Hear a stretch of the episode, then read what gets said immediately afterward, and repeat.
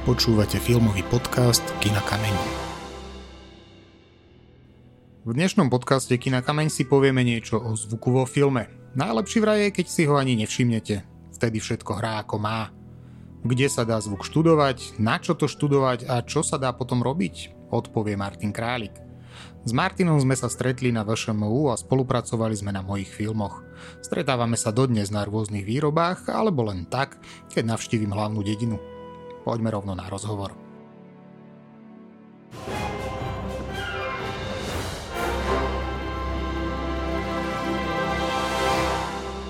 V dnešnom podcaste vítam Martina Králika. Zdravím ťa, Martin. Ahoj. S Martinom sme sa zoznámili na VŠMU. Martin študoval zvuk, ja teda dokument. A Maťo, o tebe viem, že si vyštudoval konzervatórium. Prečo si sa potom rozhodol študovať zvuk? No, tak akože, ja, áno, je pravda, že študoval som hudbu, študoval som to aj na základnej umeleckej škole a potom ma posunul na konzervatórium, ale taktiež som mal vlastne ako hobby elektrotechniku a popri tej hudbe v podstate ako aj zvukárinu ako takú, že veľmi som sa o to zaujímal, bavilo ma to a bolo to takým môjim koničkom. A to ma vlastne primelo uh, prihlásiť sa na vysokú školu, kde sa dá študovať zvuk, takže v podstate na Slovensku v rámci umeleckých škôl to bola jediné VŠMU v tom čase. Takže som sa tam prihlásil a chcel som sa stať e, kvázi profesionálnym zvukárom. Ale popri škole samozrejme, že som pracoval alebo som sa chodil učiť, pracovať uh, od nejakých mojich známych cez robotu na festivaloch a celkovo zvučenie akože koncertov a hlavne liveové zvučenie teda. A popri škole vlastne som sa dostal k filmu a k tej televíznej tvorbe, ktorá je v podstate úplne niečo iné, je to odlišné ako, ako, ako to hudobné zvučenie. Takže som sa stretával aj, aj, s takou, aj s takou problematikou, čo bolo to zaujímavé. Kým sa ešte dostaneme k týmto rozdielom, tak sa ťa opýtam jednu vec. Ty ako uh, vyštudovaný konzervatorista si vlastne fyziku nemal, ale ten zvuk je veľa o fyzike. Nechýbalo ti to tam? Zvuk je fyzikálna veličina, čiže tam akože je potrebné mať nejaké základy matematiky, fyziky. De facto na, na tú školu, keď človek ide, tak stačí aspoň nejaké stredoškolské gymnazistické um, vedomosti. Tak bolo to trošku akože u nás umelcov problém, keďže u nás na konzerve sa neštudovala ani matika, ani fyzika, ale k tomu som mal takisto nejakým spôsobom blízko, že nerobilo mu to nikdy problém a uh, bolo to pre mňa skôr niečím zaujímavým ako niečím obťažným, čiže vedel som sa k tomu rýchlo nejak dostať a prispôsobiť a, a bavilo ma to, čiže uh, chcel som vedieť veci, ako fungujú, či elektrotechnicky alebo fyzikálne, ako tak, ako zvuk sa šíri a tak ďalej. Takže, a je to potrebné konec koncov pre prácu zvukára, vedel to ako maliar, keď nevie ťahať štecom, tak ťažko môže robiť nejaké umenie. Najprv sa to musí naučiť, až potom to môže robiť. Tak takisto je to pri tom zvuku, že musím vedieť, že s čím pracujem a na základe toho si uvedomiť, že akým spôsobom s tým môžem pracovať ďalej. Už si spomínal nejaké rozdelenie toho, že zvučenie kapiel, koncertov, nejakých eventov, filmový, televízny zvuk. Mm-hmm. Čo ten zvuk vlastne všetko obnáša? Keby sa niekto rozhodol, že chcem to študovať a čo potom môžem robiť, tak čo všetko? Čo všetko to obnáša? No? Mm. Tak uh, ono zvuk ako taký primárny, že niečo počujeme, že mi do ucha, je to hovorené slovo, je to hudba, je to, sú to rôzne zvuky, zvukové prejavy, či to technických zariadení, lietadiel aut a tak ďalej, alebo buchnutie dverí, kroky ľudí, všade všetko vydáva zvuk nejakým spôsobom, čiže nejaké vlnenie vzduchu. No a čomu sa chce človek venovať? No ja som napríklad začal s tou hudbou tým, že mi to bolo veľmi blízke, sám som hudobník, hral som v kapelách, chodil som zvučiť koncerty a toto bolo pre mňa ako alfa omega na začiatku, že, že ten hudobný alebo ten, ten, ten koncertný zvukár, že toto by som chcel robiť. A rozdiel v tom filmovom, no to som začal spoznávať v podstate až na škole, že predtým som nepoznal túto problematiku, tam išlo o to, že nejakým spôsobom dramaticky stvárnené, hovorené slovo treba vedieť veľmi dobre odsnímať, čo najčistejšie, aby sme s ním o tom tej postprodukcii vedeli pracovať. K tomu sa potom pridávajú ďalšie zvukové elementy, alebo teda mm, nejaké časti, ako sú ruchy, atmosféry a potom hudba samozrejme a tak ďalej. Čiže je to taký hĺbší, hĺbší pohľad, lebo ja som mal na začiatku len ten jednostranný, jednostranné zameranie na tú hudbu, ale potom som vlastne spoznal toto. A to ma tak nejakým viac, spôsobom viac rozhľadelo.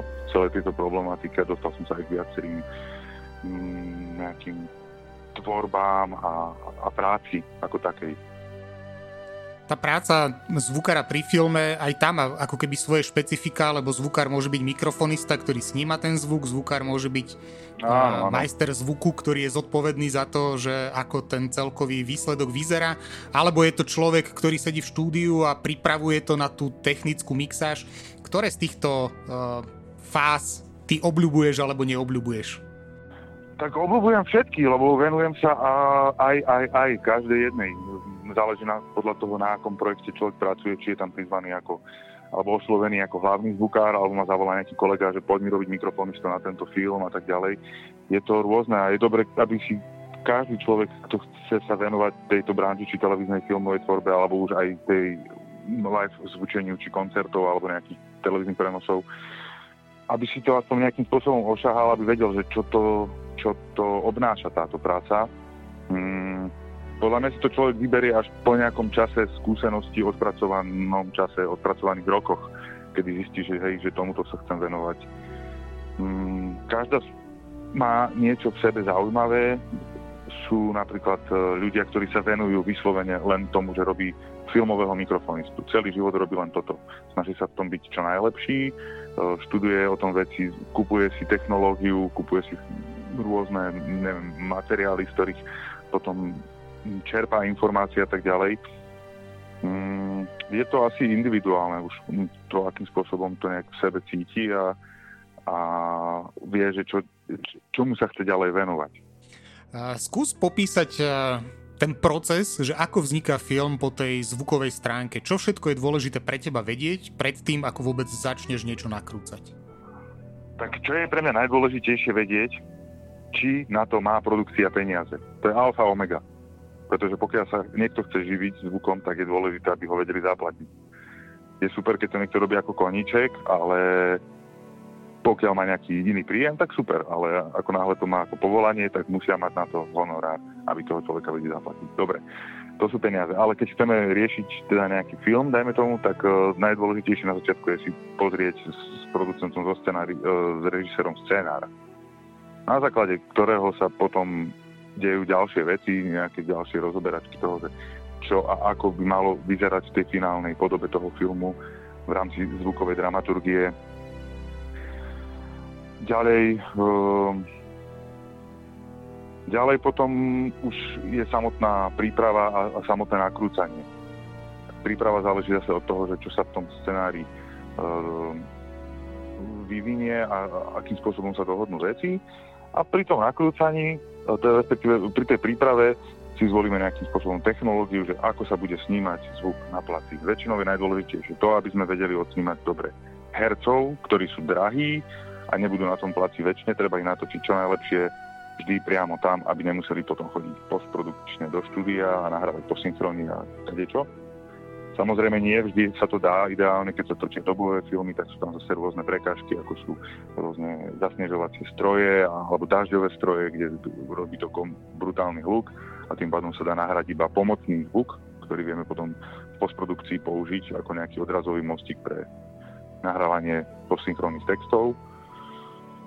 No a keď sa nám podaria fajn odsnímať všetky texty a dialógy, tak potom prídu ďalšie zvukové zložky, ale to sú v rámci vlastne fázy postprodukcie.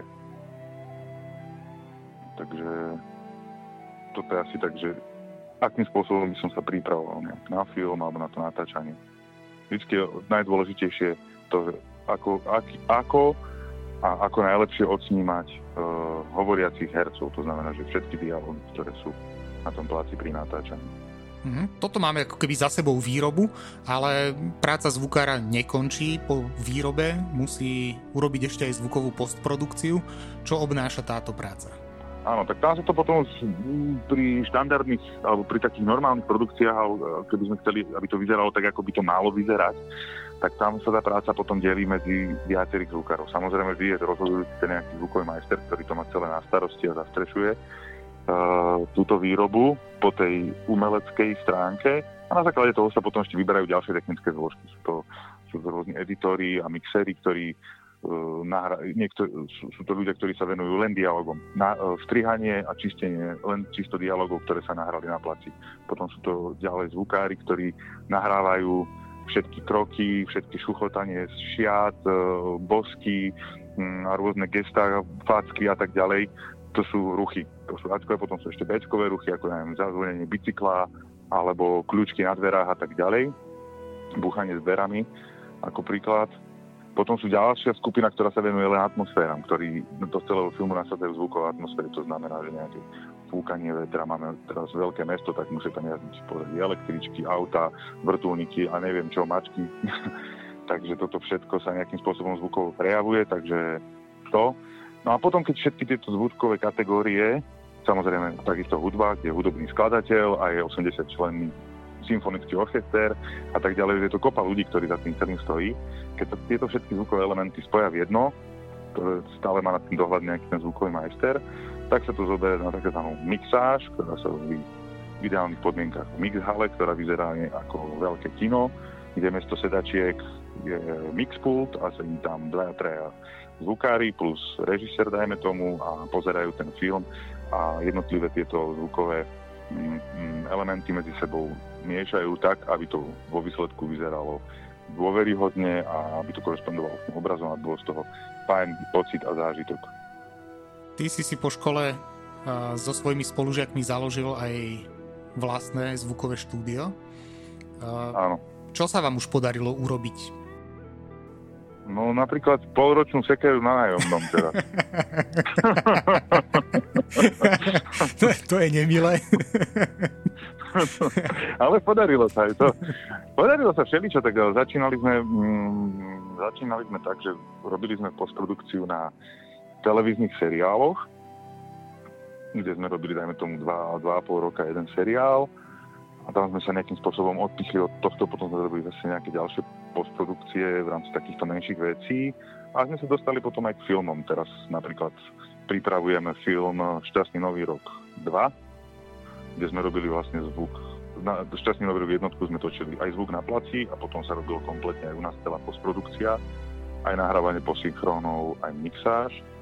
Akurát nahrávanie ruchov a celú vlastne ruchovú zložku robili naši kamaráti v Prahe, ktorí, ktorí sa spolu podielali. No a teraz vlastne sa pripravuje film Šťastný nový rok Bojka, kde sa to bude podobne vlastne technicky zabezpečovať. Že placový aj postprodučný zvuk zabezpečujeme my kompletný servis.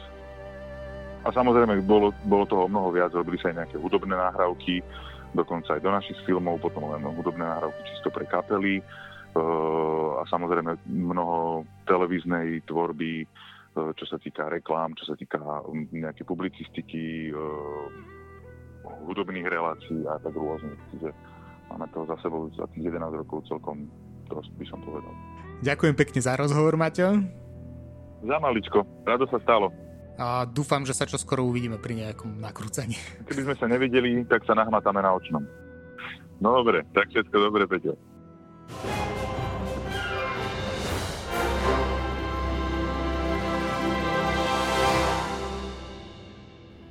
Ako ste počuli, nemusíte byť inžinier, aby ste rozumeli zvuku. Aj keď fyziku sa budete musieť naučiť. O týždeň pre vás pripravím ďalší, dúfam, zaujímavý rozhovor. Do počutia.